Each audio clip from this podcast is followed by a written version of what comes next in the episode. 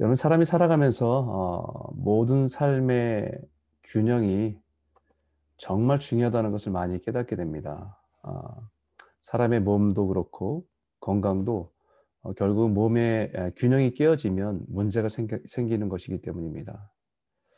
신체의 균형이 자기도 모르게 깨어지면 어, 어느 순간 보이지 않는 곳에서 문제가 터져 나오기 때문입니다. 뿐만 아니라 식생활에서도 마찬가지죠. 어, 마찬가지입니다. 균형 있는 영양분의 공급이 되지 않으면 처음에는 아무 문제가 없는 것처럼 보여도 어, 어떤 부분의 과잉 또 어떤 부분의 결핍 그것이 만들어내는 질병이 나타나기 때문입니다. 우리의 신앙에도 균형은 굉장히 중요합니다. 어느 한 부분에 치우치지 않고 균형 있는 신앙은 그리스도의 그리스도인의 성숙의 증거라고 할 수 있기 때문입니다. 그래서 존 스토트 목사님의 마지막 책, 그 제자도라고 하는 그 책에서 아마 올해 2월달, 3월달 제가 그거를 성경 공부를 녹화해서 아마 성경 공부를 올려놓을 텐데요. 거기에 보게 되면은 어, 여섯 번째인가 그래요. 여섯 번째 어, 제자도의 그리스도인의 제자도의 중요한 덕목 중에 하나가 어, 이 균형입니다. 치우치지 않는 거죠. 어느 한, 한 것에 치우치지 않는 것들입니다. 근데 사실 이 균형이라는 것이 정말 어렵습니다. 아, 자기 스스로를 계속해서 돌아보지 않으면 한쪽으로 치우치기 쉽기 때문이죠. 마치 외줄타기에서 균형을 잡는 것이 처음에는 온 몸에 신경을 곤두세워서 균형을 잡아야만 아, 중심을 잡을 수 있기 때문입니다. 그런데 균형이 잡히다 보면 어, 그것이 자전거를 타듯이 재미있게 어, 어떤 다른 그 즐거움들을 줄 수 있는 것이 균형 감각이지 않을까 싶습니다. 그래서 사람들이 많이 어, 균형이 있다고 생각하는데 어, 어느 한쪽으로 치우쳐 있을 때가 많이 있습니다. 오늘 한 율법 교사가 아, 예수님께 질문을 합니다. 자신은 굉장히 균형이 있다고 생각한 거죠. 근데 그의 모습에서는 한쪽으로 치우쳐 있는 것을 발견하게 됩니다. 선생님, 내가 무엇을 하여야 영생을 얻을 수 있습니까? 사실 이 질문은 예수님께 배우고자 하는 음, 마음에서 한 것이 아닙니다. 예수님을 시험하려고 한 나쁜 의도를 가지고 질문한 것입니다. 예수님은 그 율법 교사의 숨겨진 의도를 아시기 때문에 다시 반문합니다. 율법에 뭐라고 기록되어 있고 너는 그것을 어떻게 읽느냐? 율법 교사니 율법을 얼마나 잘 알고 있겠습니까? 아, 이때다 싶어서 자신의 지식을 뽐낼 수 있는 기회로 삼았습니다. 아마 주저없이 한 글자도 틀리지 않고 정확하게 율법에 있는 내 마음을 다하며 목숨을 다하며 힘을 다하여 어, 주 너의 하나님을 사랑하라. 또한 내 이웃을 내 자신과 같이 사랑하라라고 신명기에 있는 말씀을 그대로 정확하게 대답했습니다. 그러자 예수님이 내 대답이 옳다. 이를 행하라. 그러면 살리라. 이렇게 대답하시죠. 이 예수님의 대답 속에 담긴 의미는 무엇을 말씀하는 거냐면 아는 것과 사는 것의 균형입니다. 지식과 행함의 균형입니다.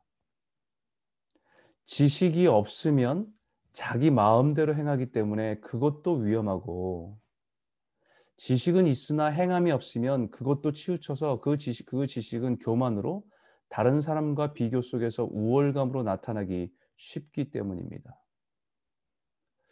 분명히 어, 하나님 말씀에 이 백성이 지식이 없어 방자히 행한다라고 말하는 것처럼 우리가 하나님의 말씀을 모르면 자기가 기준이 되어서 자기가 행하는 것이 기준이 되어서 자기 마음대로 행하는 죄를 범하게 되죠. 그런데 그 지식으로만 치우쳐도 다른 사람과 비교해서 그것이 교만으로 우월감으로 나타날 수 있는 위험이 있다는 것이죠. 그러자 이 율법 교사는 또 질문을 합니다. 그럼 내 이웃은 누구입니까? 이 질문도 숨겨진 의도를 가지고 묻는 것이죠. 자기를 옳게 보이려고, 자기를 선하게 보이려고. 아마 이 율법 교사는 자신이 정한 틀에서 충분히 잘하고 있다. 이웃과의 관계 속에 잘하고 있다고 자신했기 때문입니다. 그런데 예수님은 바로 그 이웃이 이웃이 어떤 것인지를 규정하기 전에 이야기를 하나를 들려주죠. 우리가 잘 아는 선한 사마리아인 비유입니다. 어떤 사람이 예루살렘에서 여리고로 내려가다가 강도를 만나 거의 죽을 형편에 처한 상황을 말씀합니다. 그런데 지나가던 제사장 레위인은 그냥 피하고 지나갔지만 유대인들이 무시하는 사마리아 사람이 그를 불쌍히 여겨 치료하고 돌봐주고 주막에 맡, 맡기며 남은 비용까지 자신이 다 감당하는 이야기 끝에 예수님 다시 율법 교사에게 묻습니다. 내 생각에는 이 세 사람 중에 누가 강도 만난 이웃이 되겠느냐라고 질문을 하자 율법 교사는 자비를 베푼 사람입니다. 라고 대답을 합니다. 그러자 예수님은 너도 이와 같이 하라 라고 말씀하시지요. 이 말씀을 통해서 예수님께서 율법 교사와 우리에게 무엇을 말씀하시는 거냐면 예배와 삶의 균형입니다. 어떤 사람은 예루살렘에서 예, 여리고로 내려가던 사람이라고 기록되어 있습니다. 이 어떤 사람은 예루살렘에서 여리고로 내려가던 사람이다. 이렇게 기록되어 있어요. 그 말은 무슨 뜻이냐면 그 사람은 하나님께 예배하고 자신의 집으로 돌아가던 유대인이었다라는 말입니다. 그리고 동일하게 예루살렘에서 예배를 잘 섬기고 돌아가던 제사장과 레위인은 그 강도를 만나 죽어간 사람을 피하고 지나간 것입니다. 제사장과 레위인의 입장에서는 나름대로 이유가 있을 것입니다. 있었을 것입니다. 만약에 그 죽어가는 사람을 돌보다가 죽게 되는 경우 제사장과 레위인은 죽은 시체를 만진 것이 되기 때문에 정결 규례를 행해야 됩니다. 자기가 부정하게 됐기 때문에 정결 규례를 행해야 돼요. 성전에 들어갈 수 없고 정결함을 얻는 것을 다 마치기까지 성전의 일을 할 수가 없는 것입니다. 자신들이 감당하는 제사장으로서 레윈으로서 성전에서 일, 자신들은 그것이 영적인 일이라고 중요시 여겼기 때문에 시체를 만져서 자신을 더럽히면 안 되는 것이었기 때문입니다. 다 이유가 있죠. 그런데 유대인이 그렇게 경멸하고 무시하던 사마리아 사람이 그 강도 맞은 사람을 정성껏 치료해 주는 것입니다. 자신이 가야 할 여행이 지체되어도 심지어는 자신이 그 모든 비용의 손해를 감수하고 감수하더라도 돌보아 주었다는 것이죠. 율법교사는 자신이 의롭게 보이려고 예수님께 질문한 것이지만 예수님은 의롭게 사는 것이 무엇인지를 말씀하시는 것입니다. 제사장과 레위인이 하나님의 성전에서 거룩하게 예배를 인도하고 자신을 정결하게 지키는 것도 중요하지만 세상에 고통받는 이웃을 사랑하며 살아가는 그 삶이 의로운 삶인 것을 말씀하시는 것입니다. 여러분 코로나로 인해서 한국 교회는 이 딜레마에 빠졌습니다. 하나님께 예배드리는 것을 목숨처럼 지키는 것과 사회와 이웃을 위해서 그 예배를 잠시 멈추고 온라인으로 드리는 것 사이에서 딜레마에 빠진 것입니다. 그 딜레마에서 마치 코로나에 코로나로 강도 맞은 이웃을 나의 경건과 거룩과 의로움을 지키기 위해서 외면한 것이 되어 버렸습니다. 하나님을 사랑하는 것과 이웃을 사랑하는 것의 균형을 잃어버린 것이지요. 예배와 삶의 균형을 잃어버린 것입니다. 어떤 분은 이것을 신사참배에 비유해서 말씀합니다. 신사참배 때 목숨을 걸고 예배를 지켰는데 이 코로나로 인해서 예배를 안 지키는 것은 문제가 되지 않냐라고. 근데 한 가지 우리가 생각해 볼거 있습니다. 예수님께서 말씀하실 때 누가 이 사람 중에 누가 너그 사람의 이웃이 되겠냐라고 얘기할 때 중요한 것 하나가 있습니다. 그것은 뭐냐면 이웃은 그 사람을 그 사람 공고함에 빠진 사람을 돕기 위해서 자기의 손해를 감수한 사람입니다. 자기의 손해를 어, 그것을 감수하고 대가를 치른 사람입니다. 그러면 다시 한번 물어보죠. 코로나로 인해서 재난을 당한 이웃에게 손해를 당한 사람, 손해를 보면서 도운 사람은 누굴까요? 신사참배 때는 우리가 예배하기 위해서 자기가 손해를 보면 되는 거였습니다. 자기가 고통받으면 되고 자기가 감옥에 갇히면 되고 자기가 죽음으로써 순교함으로써 그것을 증명하면 되는 거예요.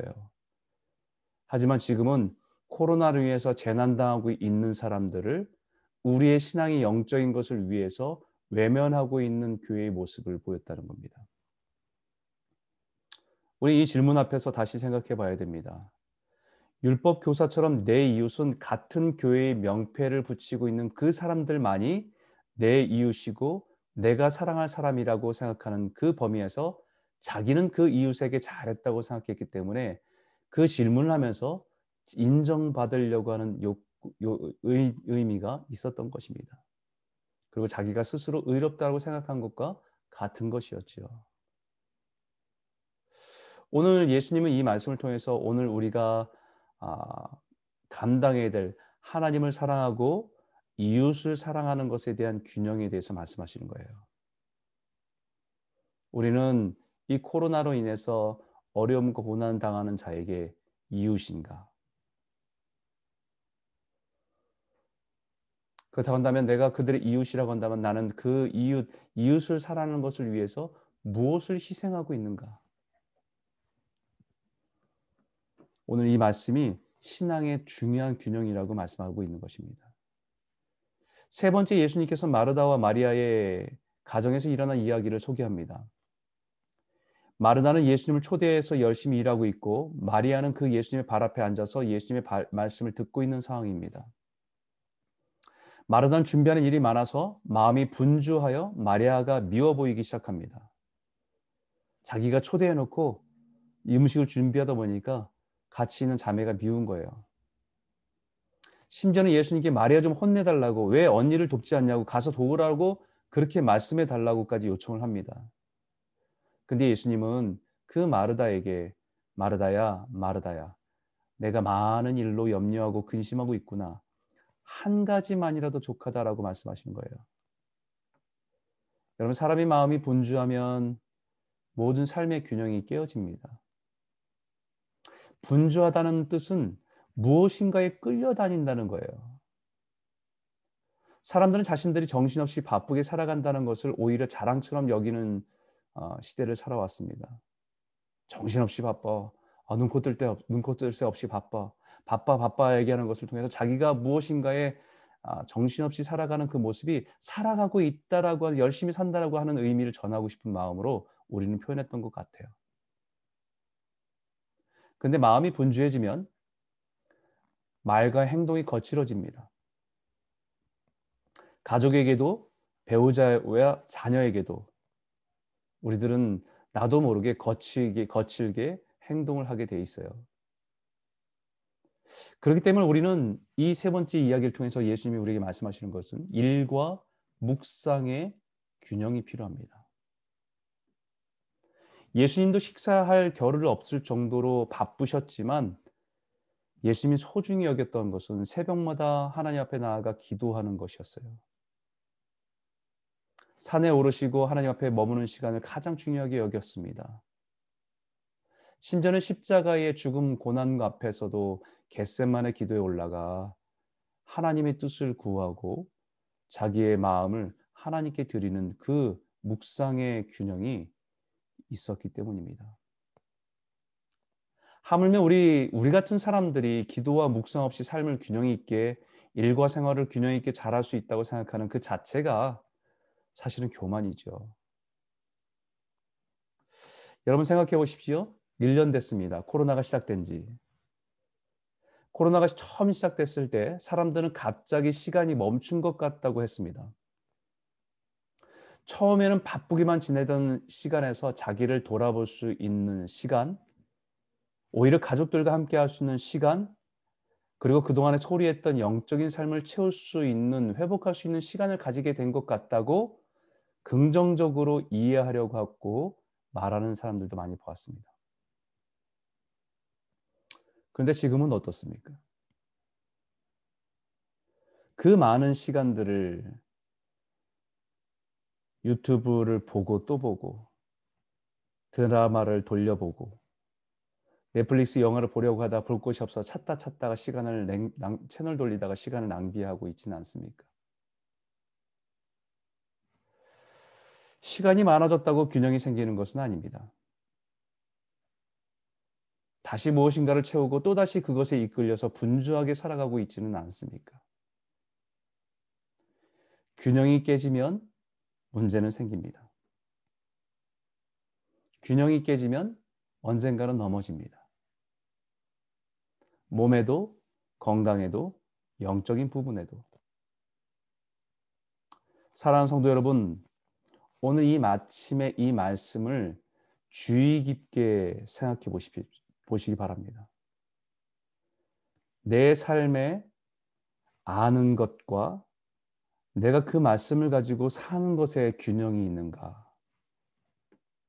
하나님께 예배하는 것과 이웃을 사랑하고 섬기는 삶의 균형은 온전한가? 무엇인가 분주하게 끌려다니지 않고 일과 묵상, 일과 기도의 균형은 올바른가? 잠잠히 돌아보시면서 다시 균형을 잡으시는 은혜가 저와 여러분 가운데 회복되기를 주의 이름으로 축원합니다.